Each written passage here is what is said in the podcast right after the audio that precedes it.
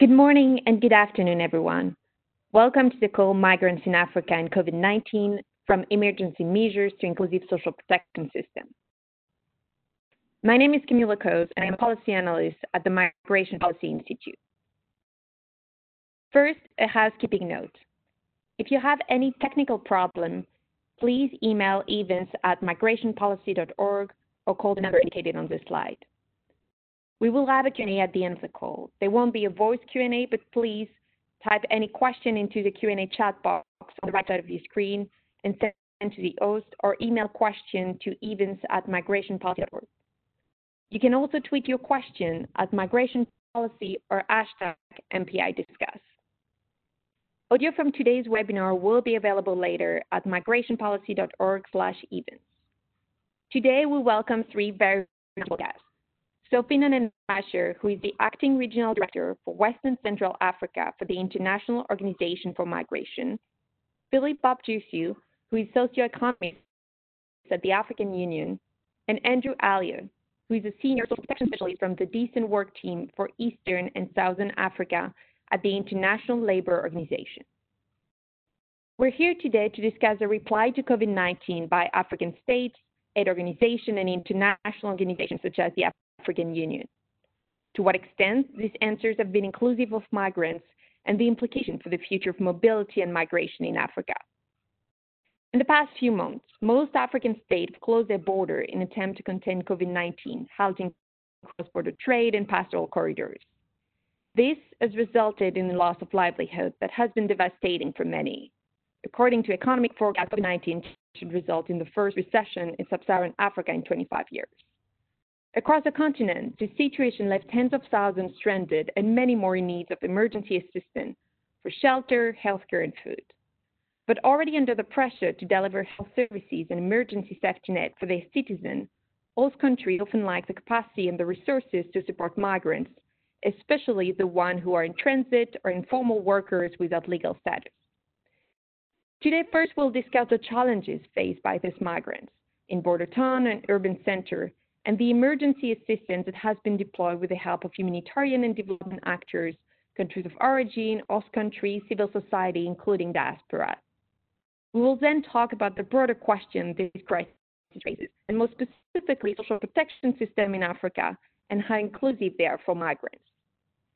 In many ways, the crisis has confirmed the need for a more solid and more inclusive systems. There have been many progress made in this area in the past two decades, including in terms of social safety net programs, but more could be done to build systems that include migrants and to strengthen cooperation between states, especially between countries belonging to the same regional economic community.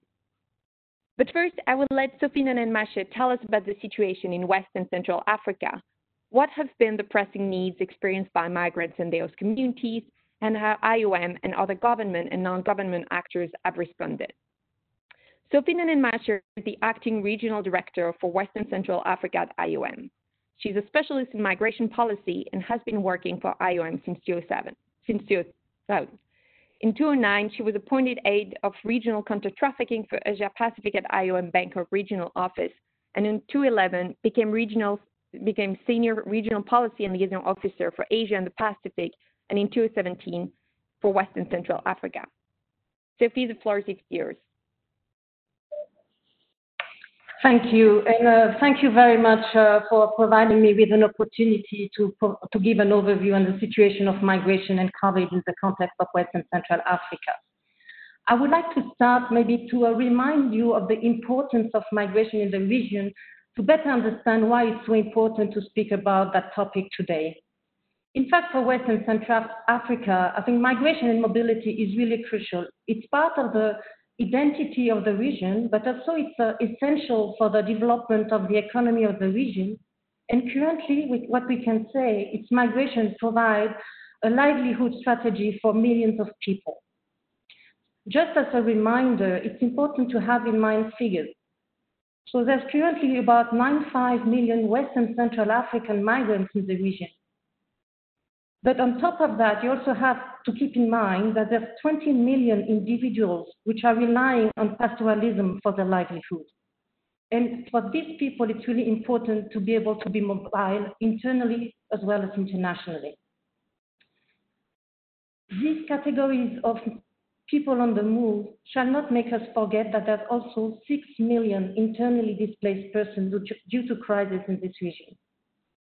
So with this figure, it's not very difficult to understand the impact that has had the travel restriction and other measures taken by government to prevent the spread of COVID-19 in the region and the mobility landscape of the region. And these restrictions have disproportionately affected migrants as well as IDPs. These measures, as you mentioned on the introduction, had a serious socioeconomic impact for millions of people. And as we speak, there are currently about 30,000 migrants stranded at borders and nearly 2,000 people waiting in transit centers in the region. So what can we say in terms of challenges and needs of migrants? I think first it's important to put also the COVID-19, which is a public health crisis in the context of Western Central Africa, because countries and governments in this region are affected by the COVID-19, but before the situation, they were already addressing a number of serious challenges. The challenges were ranging from food insecurity, as well as insecurity due, for example, to intercommunal tensions and violent extremism. So what does it, how does it impact migrants in a very concrete manner? First, what you have to uh, understand is that most of the stranded migrants in the region, they have lost their job or income, and this prevents them to access to a certain number of health or other protection services. What can be said as well is governments in this region, they have followed the WHO uh, guidelines, uh, which says that uh, there should be put in place free testing and free treatment in relation to a pandemic like COVID-19. So this is in place. However, the information about this opportunity doesn't necessarily reach out migrants, which in fact affect them in the way they access the services. And finally, one other thing that is important to have in mind is many migrants in the region have, are irregular and they may fear to reach out for help because of the situation, because they fear that if they ask, uh, they ask for access to these services, they might be arrested or face detention or deportation. So given this uh, current situation, what can be put in place and what we see as a priority of IOM? So for us, one of the first priority is really about the inclusion of migrants in the national, in national COVID-19 responses. Indeed, priority should be given to the protection of migrants' well-being and to provide them with safe access to basic services, including COVID-19 treatment and prevention services. This is particularly important for migrants in an irregular situation. I think at this stage of the crisis, I think priority should be given to a public, uh, public health uh, and the importance of public health for the entire population. As long as in this region there will be uh, migrants will have no access to these services, I think uh, what is at stake is a protection from COVID from the, for the entire population.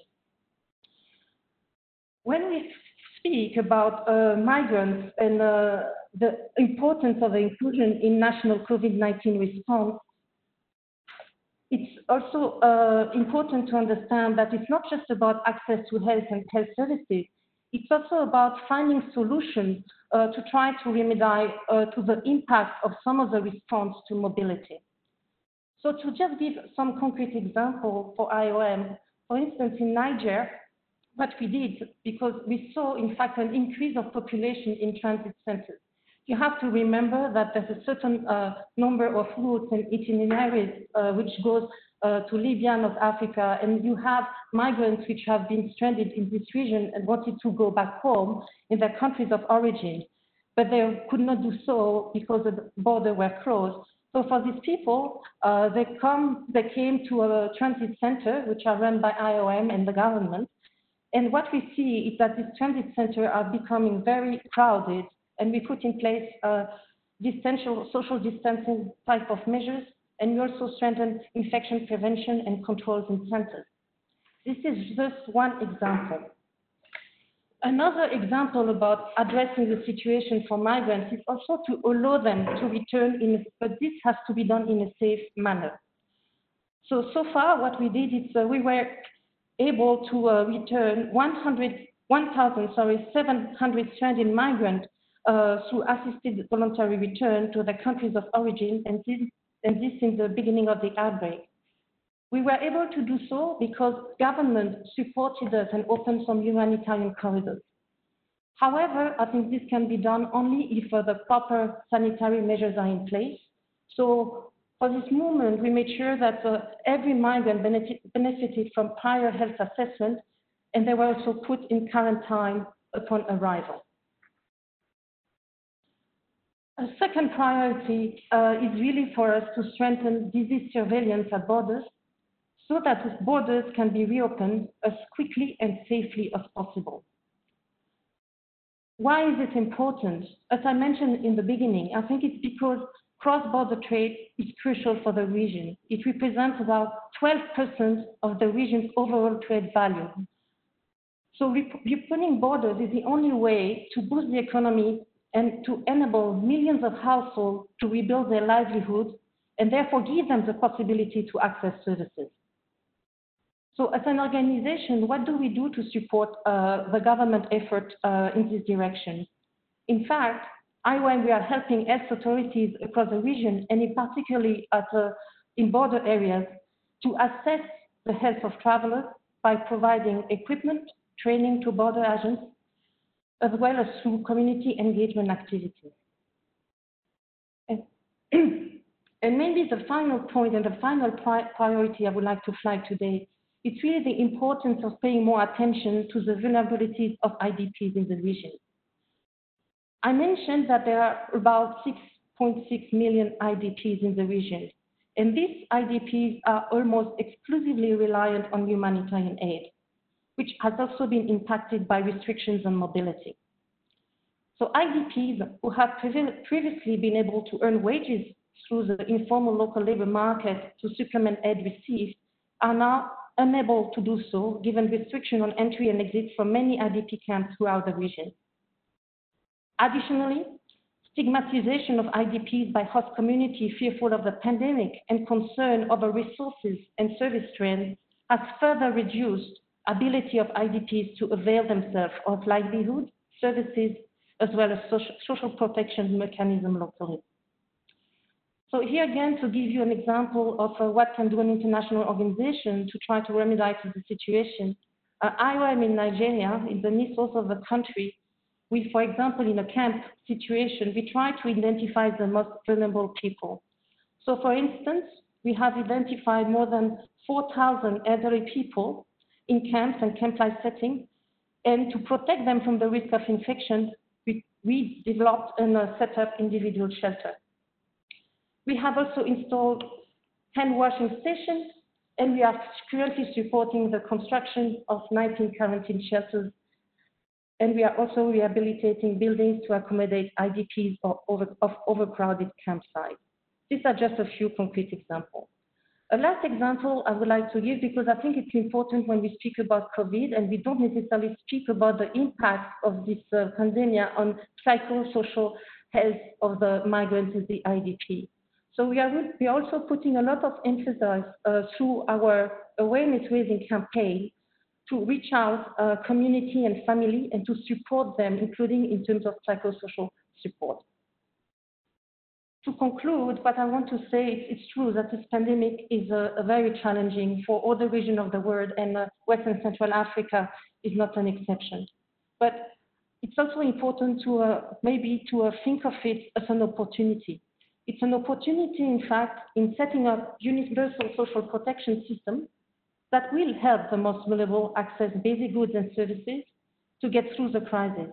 It's also an opportunity to build more inclusive society by explicitly including them in national preparedness, response, recovery plans, regardless of the status. Thank you. Thank you very much, Sophie, for this comprehensive overview um, of the situation experienced by migrants in the region, a region that depends so much on free movement and mobility.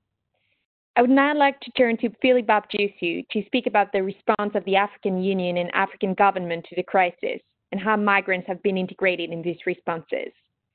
Philippe Bob Jusu works as a socioeconomist at the permanent mission of the African Union to the European Union and ACP group of states since August 2016 He has over 13 years experience as a development practitioner and has been instrumental in the implementation of various initiatives within the AU-EU Migration Partnership Framework. Philip, I'll let you speak. Thank you. Thank you very much, Camille. Um, dear colleagues, good afternoon, good morning, good evening from wherever you are joining us from. Um, first of all, I will I hope that you and your families are well in the face of a very complex situation the world is confronted with. It is good to know that for us in Europe, restrictions are easing, although we almost remain vigilant. I believe that the purpose of this event is not to cover every response mechanism across Africa, as we don't have the answers to all the issues. But I will attempt to share hindsight based on common aspects we have been observing continuous feedback from member states, and relationship with a range of stakeholders throughout Africa. The question is, what is the response of the African Union and how it has encouraged further cooperation between states on the issue of COVID? I would like to state that since the start of the pandemic, the African Union has been highly mobilized to the best of our ability to provide overall direction to member states on the management of COVID-19 including a range of technical services and practical solutions. We have been guided by a high degree of humility due to the many unknowns of this pandemic. For this reason, we have been seized with two main issues. One is strengthening of migration infrastructure for humanitarian mobility and positioning the Africa CDC as the continent's premium response mechanism. On the issue of migration infrastructure, the African Union has ensured that the infrastructure is mobilized and reinforced across the continent.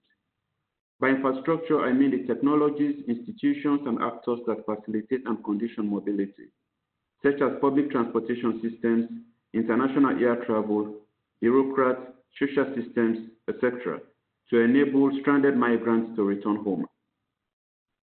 On the position of Africa Center for Disease Control, the African Union immediately kicks the center into action to build and strengthen the capacity of public institutions to detect and respond quickly and effectively to the COVID outbreak. Thus, we have provided the following. One, we have established technical task force in all 55 member states. We have trained over 2,800 healthcare workers specifically for COVID-19. We have distributed over 600,000 test kits to 50 member states we have successfully deployed frontline responders from the Democratic Republic of Congo to Burkina Faso, Cameroon, Mali, and Niger. We have also established a COVID response fund. The purpose of this fund is to support continental full procurement of logistics to mitigate the pandemic's socio-economic and humanitarian impacts on the continent. We have also established what we call PACT, Partnership to Accelerate COVID-19 Testing. PACT has three components test, trace, and treat. Testing to diagnose cases, tracing to identify cases and their contacts, and treating to provide treatment and supportive care to cases. We believe that the effort of one set of actors have a greater impact when linked with the work of others. Hence, the issue of partnership is very important to us. Then finally, we have established a solidarity fund and assembled what everybody is referring to as an all-star team to work with external partners and international financial institutions to deliver concrete support to member states. That is what the AU has done. On how African countries have integrated migrants in their national response plans to the pandemic. It is important to note here that the integration of migrants in national response plans is not done in isolation of the broader response mechanism. Therefore, member states are taking a structured emergency, medium, and long-term approach that is multi-sectoral and multidimensional, focusing on health and social protection. With respect to emergency measures, member states are facilitating repatriation of migrants from across the world, mostly, as Sophie mentioned, in partnership with IOM, and we are granting them access to a range of social protection measures. Without apparent prioritization, I would like to say that the Ethiopian government has facilitated the return of thousands of migrants and are providing them with diverse flexible instruments that will be critical to livelihood recovery. In Malawi, the government is treating the issue of migrants as an emergency measure under the Ministry of Disaster and are providing support for special visa clearance of all who want to return, including bus transportation from South Africa to Malawi. The government of Sierra Leone has effected on earmarked cash transfers for returnees. In Kenya, the government is setting up migrant relief funds to target returnees.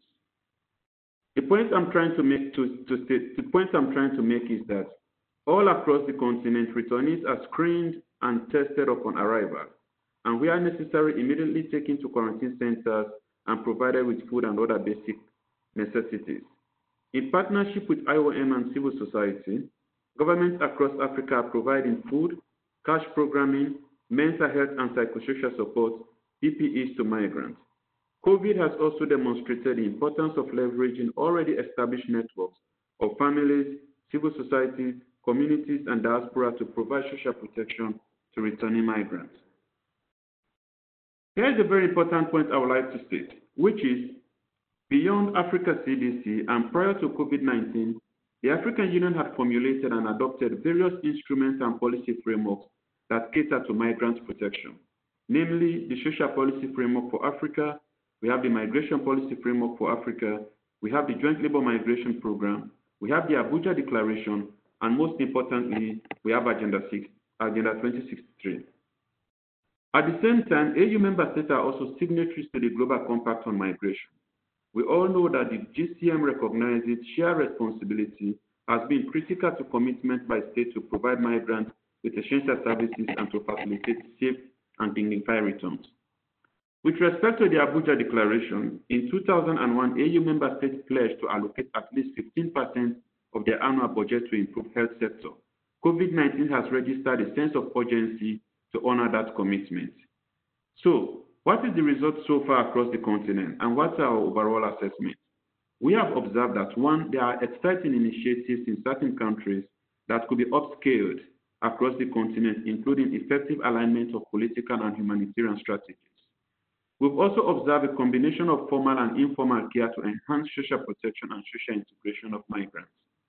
Member states are also accelerating the implementation of various AU initiatives aimed at strengthening institutional capacities and structures. And finally, member states are leveraging past experiences, promoting a science-based approach, tapping civil society leaders, and unifying political class. For the, for the segment of this presentation, I would say our conclusion is that there has been proactive reaction by member states to the issue of migrant protection in this pandemic, with a short-term emergency lens, while at the same time observing more structural changes. The African Union is following this from a challenge perspective, but also from the perspective of new opportunities emerging. While we are advocating for immediate actions, we are at the same time advocating for significant and long-term interventions and a paradigm shift in the way we look at social protection for migrants in Africa. I would like to stop here so far and say thank you, hoping to receive comments, to respond to comments and other questions that may arise. Thank you very much. Thank you. Thank you, Philip, for this thorough presentation of the new initiative by the African Union and the answer of African states. And finally, I would like to give the floor to Andrew Allieu to conclude with a few thoughts about the long-term implication of the crisis for social protection of migrants in Africa. Andrew Allieu is a Senior Social Protection Specialist at the International Labour Organization and first joined the ILO in 2009. I'll also remind you that you can send your question in the Q&A box on the right side of your screen. Andrew, I'll leave it to you. Thank you very much, Camille. Um, good morning, afternoon, evening, everybody. And uh, thank, you very much for the invitation. And uh, based on the notes, the speaker's notes, I was expected to put things in perspective and also talk about uh, what what is being done in uh, within the framework of the Joint Labour Migration Project. Uh, in particular, the, the pillar two that talks about promoting decent work for regional integration, inclusive development, and spec uh, specifically uh, two 2.2, 2.2 of Pillar 2 that talks about uh, extending social security to migrant workers through uh, portability regimes. Uh, just as a reminder, the GLMP is uh, adopted by African heads of states and governments in 2018 as a comprehensive program for labor migration governance uh, in Africa. Uh, it is uh, the, implemented uh, Ireland and uh, the US. Uh, about uh, uh, uh, ILO social protection COVID response monitor web, web, uh, web. As like June, uh, about 48 uh, 90% of countries in Africa announced measures, uh, social protection measures in response to COVID. That, uh, that gives us a sum. And um, uh, interestingly, about 70% of those measures are uh, actually uh, related to new programs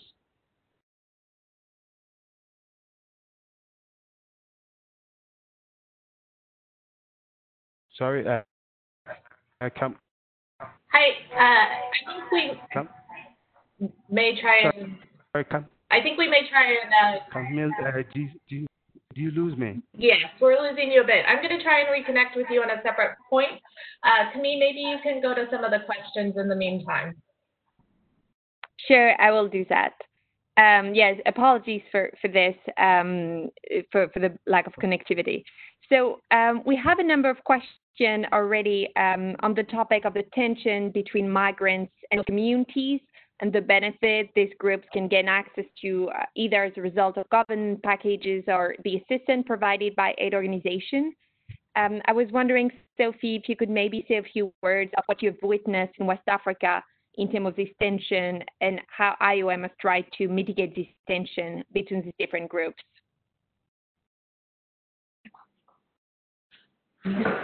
Thank you. Uh, I think first I think it's important to uh, uh, keep also in mind that some of these tensions uh, were already before COVID-19 and were just exacerbated by the crisis. So concretely, what we do, I think it's really important first to have a, good understanding of the disease, its way of dissemination. So we are really focusing on giving a global understanding of the host communities and the migrant and the IDP on what is exactly COVID-19 and also what is their capacity to access services in this context. We are also doing a focus group discussion, especially in border areas, to try to mitigate, mitigate this tension and to try to understand that uh, we are all, being host community and migrants, we are facing the same challenges or similar challenges in the context of this pandemic.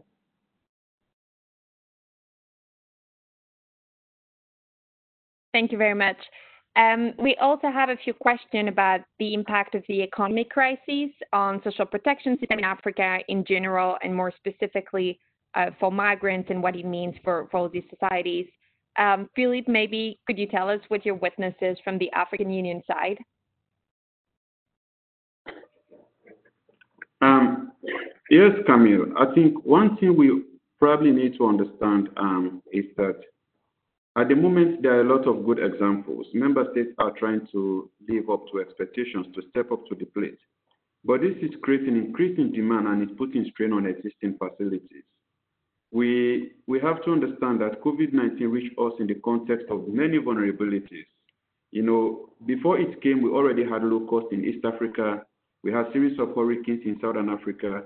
We had climate change impacts, which already had impacted health and socio-economic sectors.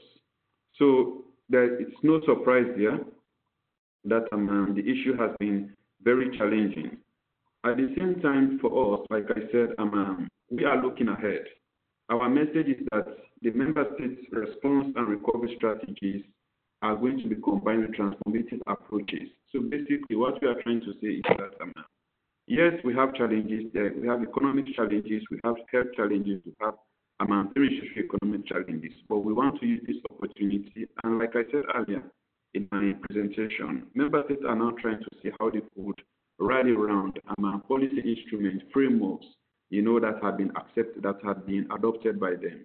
We're talking about social protection framework, ILO, IOM are coming within the space to make sure that um, um, they help member states. The African Union is also there, positioning itself as the continental premium organization to build and enhance the capacity of member states in addressing these challenges.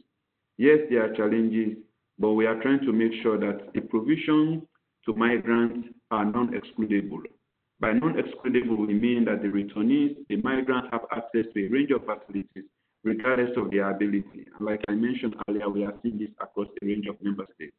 We only hope that we could build on them going forward. Thank you.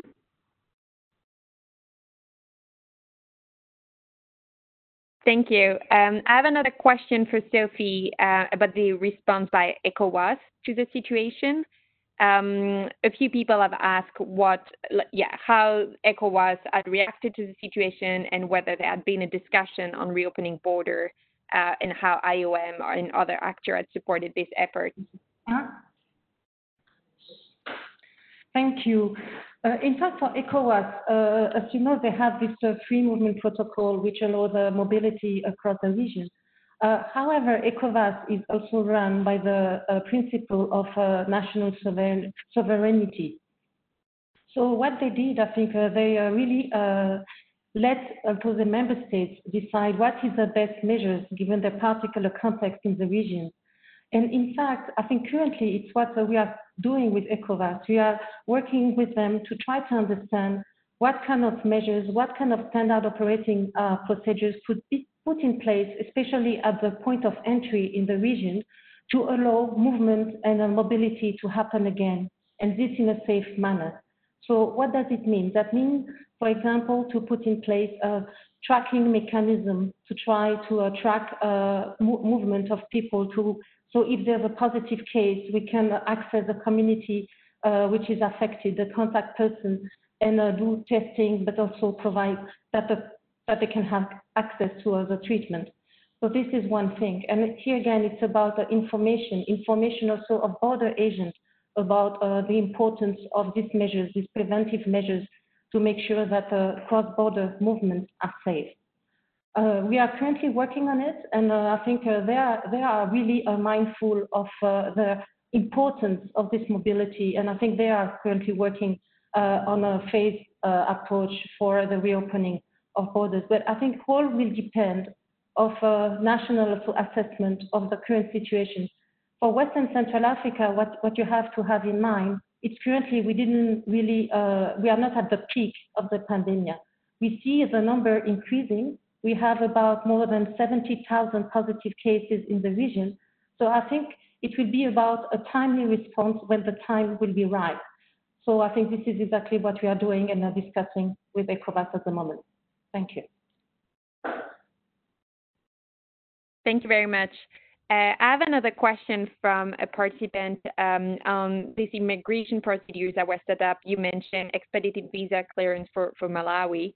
Um, Philip, do you know whether these the first um, or whether these mechanisms were tested before and whether they will be uh, temporary and you know what is the timeline for these measures?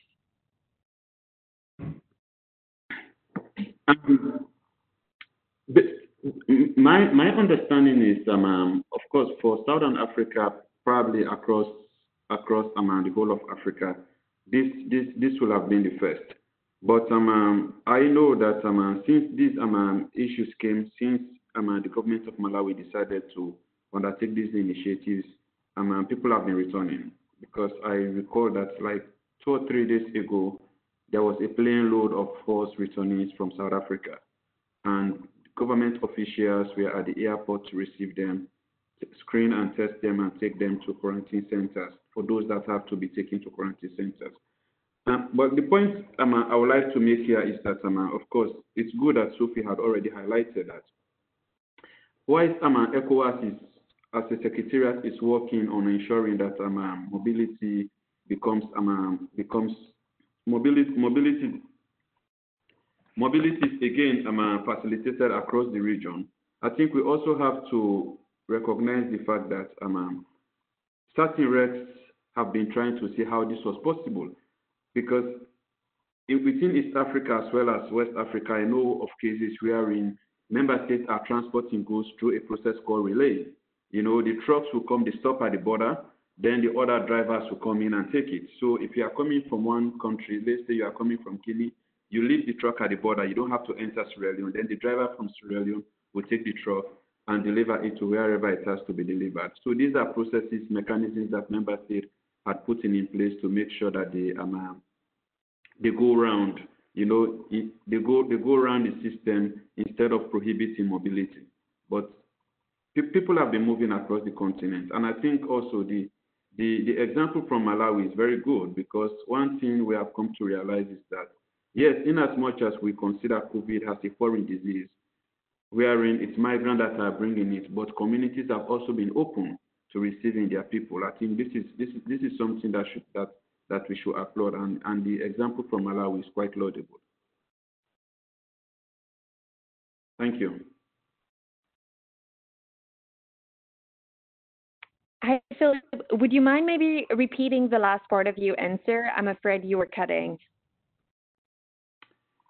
I was I was saying um, um, the example from Malawi is quite laudable because even though yes we understand that COVID is a foreign disease to Africa because it was imported to Africa by people who were not staying within the continent. Yes, um, communities have been able, have been open to receiving their loved ones because I've seen it across across the whole of Africa, from Malawi to Ethiopia to Sierra Leone to Ghana to Nigeria. Communities are open to, to, to welcoming their loved ones. So the initiative by Malawi to facilitate visa for people that want to come back is a very laudable venture, and it has, it's not only happening in Malawi, it has happened in Ethiopia. I know it has happened in Sierra Leone and other places. So yes, I think these are initiatives that should be that I said should be should be applauded and probably lauded and emulated across other places where we are facing challenges. Thank you very much.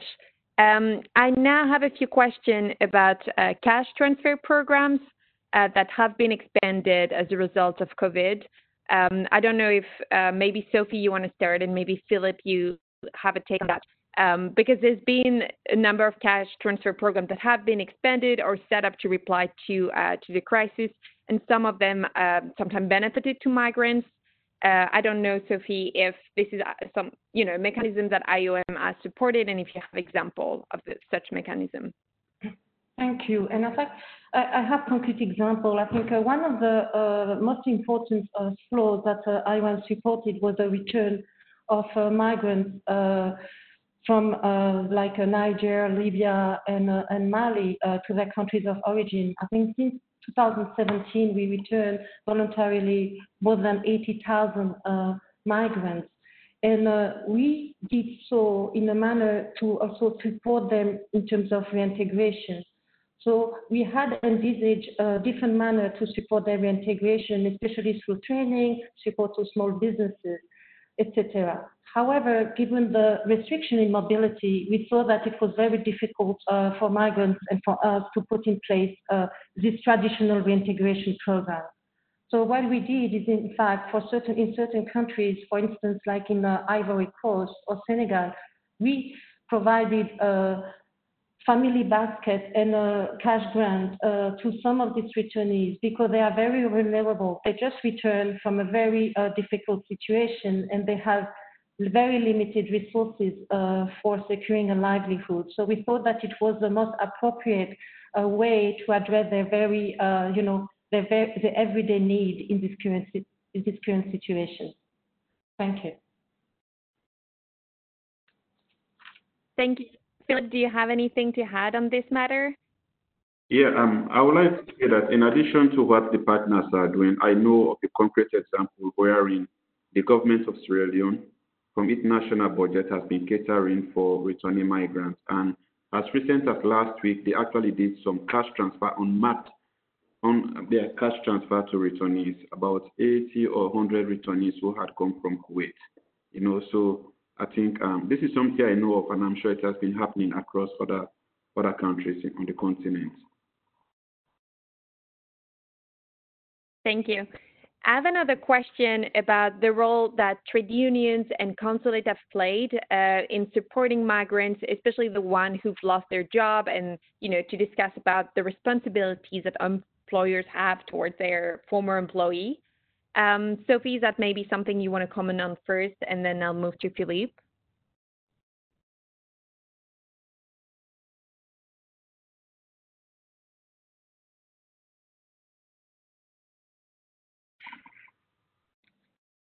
Thank you.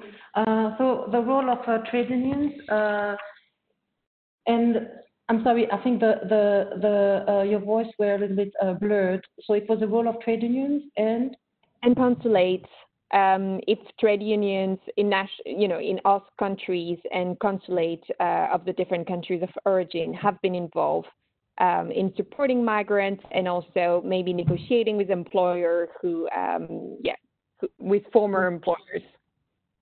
Uh, in fact, at IOM, I think we've been working extensively with consular services, uh, especially for them to uh, provide the necessary documents to allow for travel. And uh, in particular, when in situation where uh, humanitarian corridors were open, opened to uh, basically allow movement back to the countries of origin. we also been working with the civil society uh, to try uh, for association to also reach out uh, more to migrants and to include migrants in vulnerable situations in uh, the solution and uh, the support services that they were provided to the more vulnerable communities in countries. I have no particular uh, example for trade unions, but I'm sure that my colleague from ILO will be able to address that. Thank you. Thanks. I don't know, Philip, if you have something to add. Uh, we're actually trying to get Andrew back on the line. Uh, he's calling from Addis, and the connection has not been great. Yeah, um, what I would like to add to that is um, um first to um, um, to support the point that Sophie made that um, uh, the consulates have been facilitating the return of migrants. But we also, in terms of negotiating with former employees, I think one thing we have to understand is that um, uh, particularly migrants from Africa. You know, people they've been they've not gone. It's not like most of them that are in Europe or in the US, wherein you have governments coming in to follow workers. That is not the case. That is not the case in the Middle East or, or probably all of Africa. And it's also the situation that most of the people that the migrants have been working for, say domestic migrants, labor migrants have been working for, have also lost their jobs. And these are people in regular positions who did not get any benefit, they've been laid off, you know. So it will be very difficult for for the consulates, you know, to negotiate with former employers. But one thing I know with respect to trade unions, I know that, um, um for instance, again, let me come to the to the um, um, to the case of to the example of Sierra Leone. I know that um, uh, within the context of what we are discussing, but this is basically the issue of um, uh, not external returnees, but internal returnees, migrants who moved from one region to the other who have established businesses like small and medium-term enterprises that have gone out of business. I know that quite recently the government of Sierra Leone had taken a decision to provide support to these people. So whether it falls within the whether it falls within um, it, it, it, it falls within the scope of what we are discussing is something else, you know. But I know that um, some governments are, are making efforts to cushion the effect of COVID-19 on, on small and medium-term enterprises. And we also have to understand that some of these small and medium enterprises are also owned and established by migrants. They might not be external migrants, but they might be internal migrants moving who are moved from one region of the country to another to establish or to work in, um, in, in, in certain businesses. Thank you very much, Philip. I think we have Andrew back on the line, uh, so we'll give it another try, um, provided the, the, connection with Addis uh, is a bit better this time. Uh, thank you very much, and uh, apologies for the the, uh, the internet cha challenges. Yeah, uh, just because we have run out of time, just to go quickly through. I was saying that the, the response generally on the continent in terms of social protection has been uh, by many levels impressive. about 48 countries on the continent, which is about 90%, have has have, had, uh, had announced measures as at 9, the, the, the latest up, update we have on the ILO COVID monitor. Uh, and about uh, these countries have in total announced about uh, 170 me measures, of which 70% are related to the set setting up of new programs or new benefits. Uh, yes, uh, uh, if I could give further statistics, um, about eight, eight, about 84% of the COVID response measures relate to to uh, non-contributory yeah, social or social protection that, uh, that, that falls with, within cash transfers and and uh, and only six percent are actually uh, contributory in terms of uh, this brings a number of issues into into perspective. One uh, in terms of our uh, uh, approach generally towards the coverage of my social protection for migrant workers, and and and so yeah, oh, oh, since yeah, since 2017 through the ICMPD, we have been implementing uh, a framework for uh, social protection for migrant workers in the re region. But part, part of the issues, uh, drawing back on my my uh, my the, uh, yeah my introductory comments, is that um, the fo focus or the the the, uh, the approach of of uh, the sub-regional frameworks where we have been pro, uh, uh, uh, supporting for for the EAC, ECOWAS, and SADC actually largely focuses on long-term long-term benefits in the former sector, mostly pensions and long-term benefits related to this disability and so survivor benefits. Yeah, the argument uh, in favor of this was basically uh, most most uh, social protection schemes in the re re region are, are, are already covering this long-term benefit. So the approach for social protection for migrant workers has been through uh, uh, uh, pursuing Uh, uh, frameworks uh, or sub-regional instruments um, that uh, uh, through um, multilateral and bilateral uh, agreements. and and there was a lot of reluctance yeah, in terms of the inclusion of short-term benefits, sickness benefits, health benefits, um, maternity protection, unemployment insurance, and and other forms of, of safety nets. But what COVID 19 has reminded us is the importance of short term benefits, uh, unemployment benefits, health benefits, uh, sickness benefits. And uh, these were missing in the frameworks that we have been promoting for, for um, migrant workers. There was also the, the, the, the question or, or the debate of, of eligibility of, of uh, migrants to tax funded programs even though uh, a lot of studies have shown that uh, my, my, uh, migrant workers pay taxes and contribute significantly to, to economic uh, development of these countries. So building back be, be, better, uh, yeah, in terms of how we, we, we move from COVID, is uh, how do we put, put it, how do we actively, if we are pro, pro, if, uh, if we are promoting or supporting go governments to establish frameworks for migrant workers or or, re, or, or, or, regional or sub-regional framework for migrant workers, I think uh, building back better, uh, it's, it's, it's, it's very important that, that these short-term uh, uh, measures are included. That also brings me to the, the, uh, the, the point of informality. About 85% of uh, workers in the region work in the informal sector.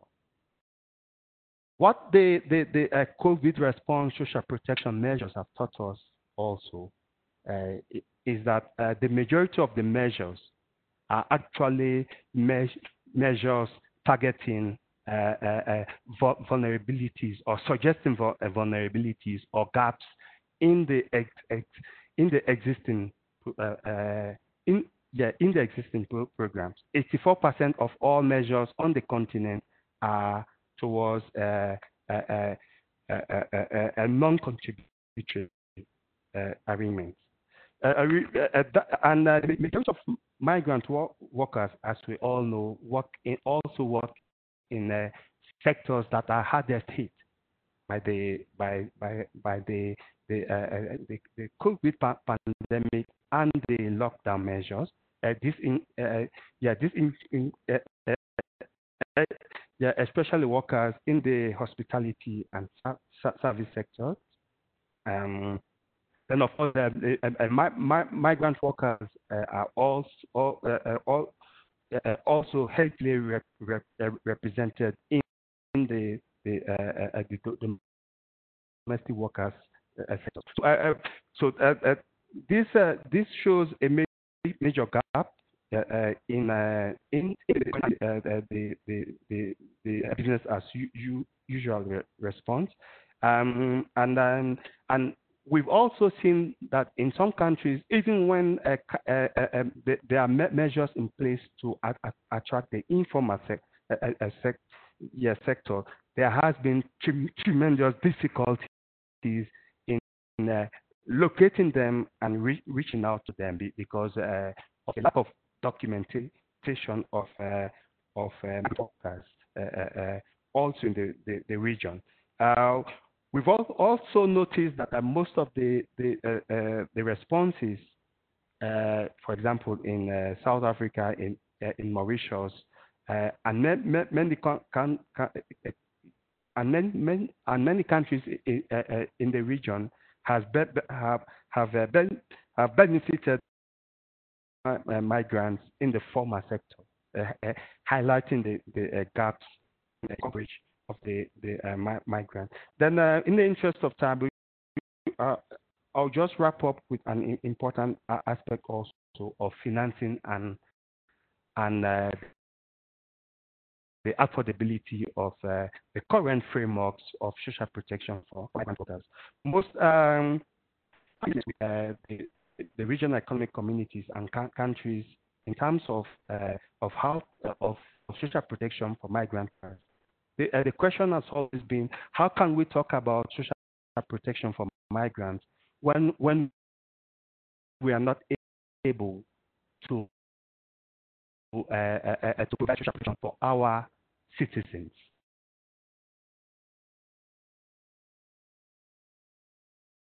So uh, the is issue, uh, uh, meaning that the issue of affordability and and uh, and uh, the the, uh, the social protection for migrant workers has been quite um, to wrap wrap yeah to wrap up many me measures that have that have indicated that 48 countries in Africa, uh, which, which account for about 90% of the people in Africa, have, have put, put in that uh, these are mostly temporary measures. So uh, uh, the important point going forward uh, uh, uh, in terms of build, building is how do we support me member states and governments and and institutions in the region to to to build on or transform these temporary COVID relief measures uh, into comprehensive protection measures for all, including migrant workers. And important and um, I'm talking now, and uh, probably there'll, there'll be questions on, on how we, we uh, how uh, uh how we, we uh, do that going forward, and making sure that uh, migrant workers are effective. Thank you, Andrew, um, for this broader perspective on social protection uh, for migrants. And I think this last question um, is particularly important. How do we have this inclusive system uh, for migrants, but also nationals uh, when there is uh, when they're constrained on public resources? I think maybe we have only a few minutes left, so that's a question I will direct um, to Sophie or Philip. Um, and which is a question um, that Andrew raised, you know, has many countries like the capacity and the resources. Uh, what could we expect from um, the AU, the EU, or the international community to help to fill this gap uh, to build this social protection system? This is quite broad, but maybe we can use it uh, as a conclusion for today's session. Thank you. And I think it's important that to raise it, especially in this region. We, the, the government received a lot of support uh, from international communities and donors. However, the needs are so huge that the gaps, I think the funding uh, demand uh, for basically strengthening all these social protection mechanisms is not filled. I think uh, there would be, there would need Oops, sorry. there would be a need for far more resources, but also expertise uh, to support governments in this endeavor. I think one of the strategy which has been put in place, especially in countries which have uh, the less resources, was really to focus as well on a primary health care. And I think that's not an, I would say that's not an apanacee, but uh, that's already a good start. I think to really uh, give priority in particular to primary health care and to have it accessible uh, not only to the host community, but as well as migrants. But it's true that this region would need far more support if we want to be credible in uh, having a better uh, social protection system. And there's another uh, important thing to consider. A lot of, uh, in a lot of this country, I think social protection is available in capital and big cities. There's a need to really uh, have more outreach, especially in remote area. And this is also important in terms of a lack of services, which is are also fueling uh, community uh, tension and instability. So it's important for health consideration, but it's also important in terms of security uh, consideration. So I think we, we can only uh, say that uh, uh, this COVID-19 crisis, it really highlighted the importance of inclusion in any health responses. And I think it's really important that migrants are included. And if migrants are not included in the health response for COVID, I think this response will not really work. And beyond that, uh, the last word I would like to say, it's true that COVID-19 is very important uh, currently in this region. But what we see also as well, it's a, a resurgence of other diseases like cholera, uh, measles, uh, Ebola in certain area. And I think it's also important when you think about a public health response to integrate the COVID-19 response to other uh, health uh, response to other communicable disease. Thank you. Very much. Um, maybe Philip, if you want to add something, and then Andrew, I'll let you have a few a, a final word, uh, and we'll close the session for today. Yeah. Um, thank you again, Camille. I would just like to say that I'm uh, responding to Andrew's question. First, we have to recognize that I'm um, uh, if you want to take on responsibility, you need capacity. You know, um, there's a recognition that um, um, member states are stepping up. And as Andrew indicated, now we have like 48 countries um, that are um, trying to, to, to impress on their social protection record. I think that is something we need to build on. But also, when we tie that to what Sophie said, um, I think this is where the issue of partnership comes in. You know, for now, we have ILO supporting, um, IOM supporting, we also want to call on other partners because we cannot do it alone. And like I initially stated, um, um, this COVID has hit us at a time when most of the countries are in a very vulnerable situation. So issue of partnership is very key. But I think if there's anything um, um, I could take, if there's any consolation I should take, with the fact that um, um, the prior commitment that African countries had undertaken, you know, the signatories to key policy frameworks like the social protection framework, the migration policy framework, you know, the adoption of the JLMP, you know, the Abuja Declaration of 2001, which they are now trying to step up to. I think these are these are very encouraging signs, and if we all come together, I'm sure we should be able to build on this. And like Andrew said, we can build back better. We, we can build back better for a sustainable Africa. Thank you. Thank you very much. Uh, Andrew, I'll let you conclude with a few words, um, and then I'll, I'll, I'll say a few final words as well. Uh, thank, yeah, thank, thank, uh, thank you very much.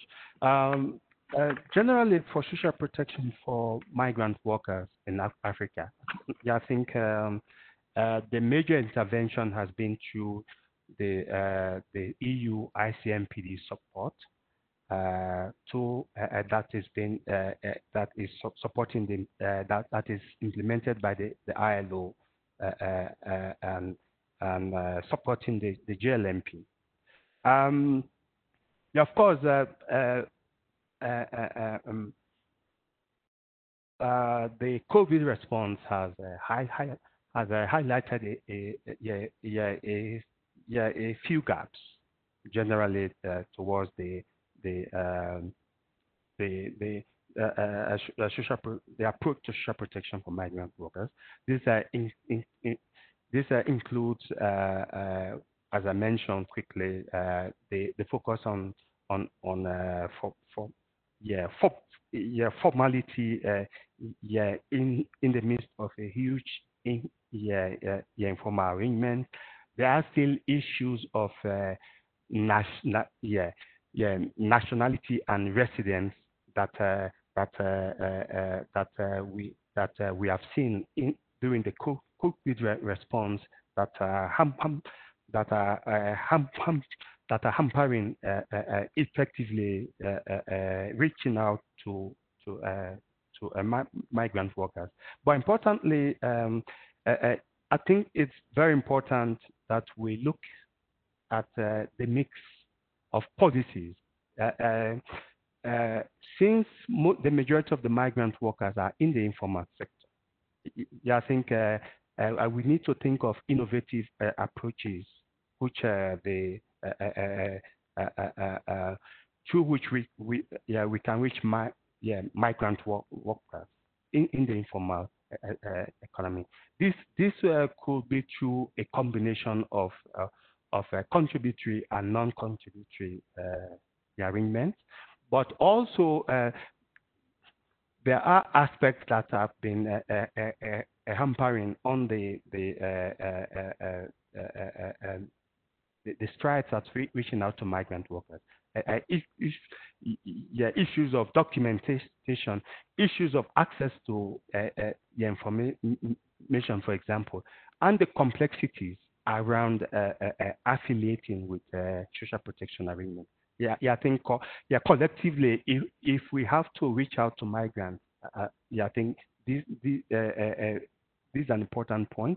Then, of course, um, in our many consultations with gov a government, uh, social partners, and uh, and uh, and the RECs think there is a, a, strong aspect of political will. Yeah, because the yeah, yeah, the migration governance framework, which which anchors the current yeah the current approach to uh, social protection for migrant uh, workers re uh, requires a lot of policy, legal, and, uh, and institutional re uh, uh, reforms to to to to to to um, to to to, to to provide access.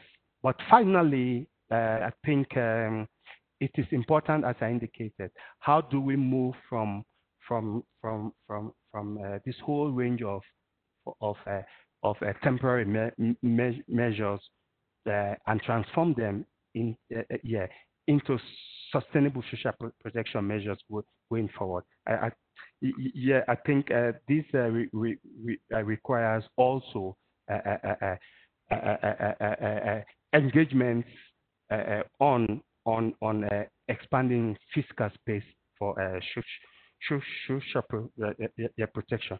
From the ILO point, because uh, uh, if I could re respond to Philip's point that uh, the, the, AU needs help, the, the ILO has been on the table with, with the AUC on the on uh, all the the, uh, the discussions. The ILO is also lead, leading the, uh, the, the implementation of the social protection framework for for the AU or migrant workers, and and the, the, the ILO has developed so many tools and, uh, and, uh, and uh, capabilities yeah, to support a, mem a, member states. And we are helping currently member states in, in uh, Eswatini, uh, Lesotho, South Africa, and and uh, and uh, all over the continent.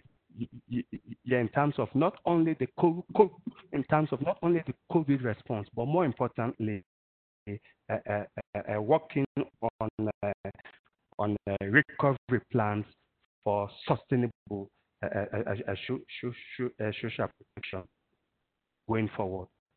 Oh, thank you very much. Thank you, Andrew, for, this final point, and thank you again to our three panelists today and to all the participants. Apologies for the technical issue uh, with the connection with Ethiopia. A slide and audio from today's webinar will be available a bit later at migrationpolicy.org slash event. Um, and please continue to visit our website for updated research and analysis. Thank you all.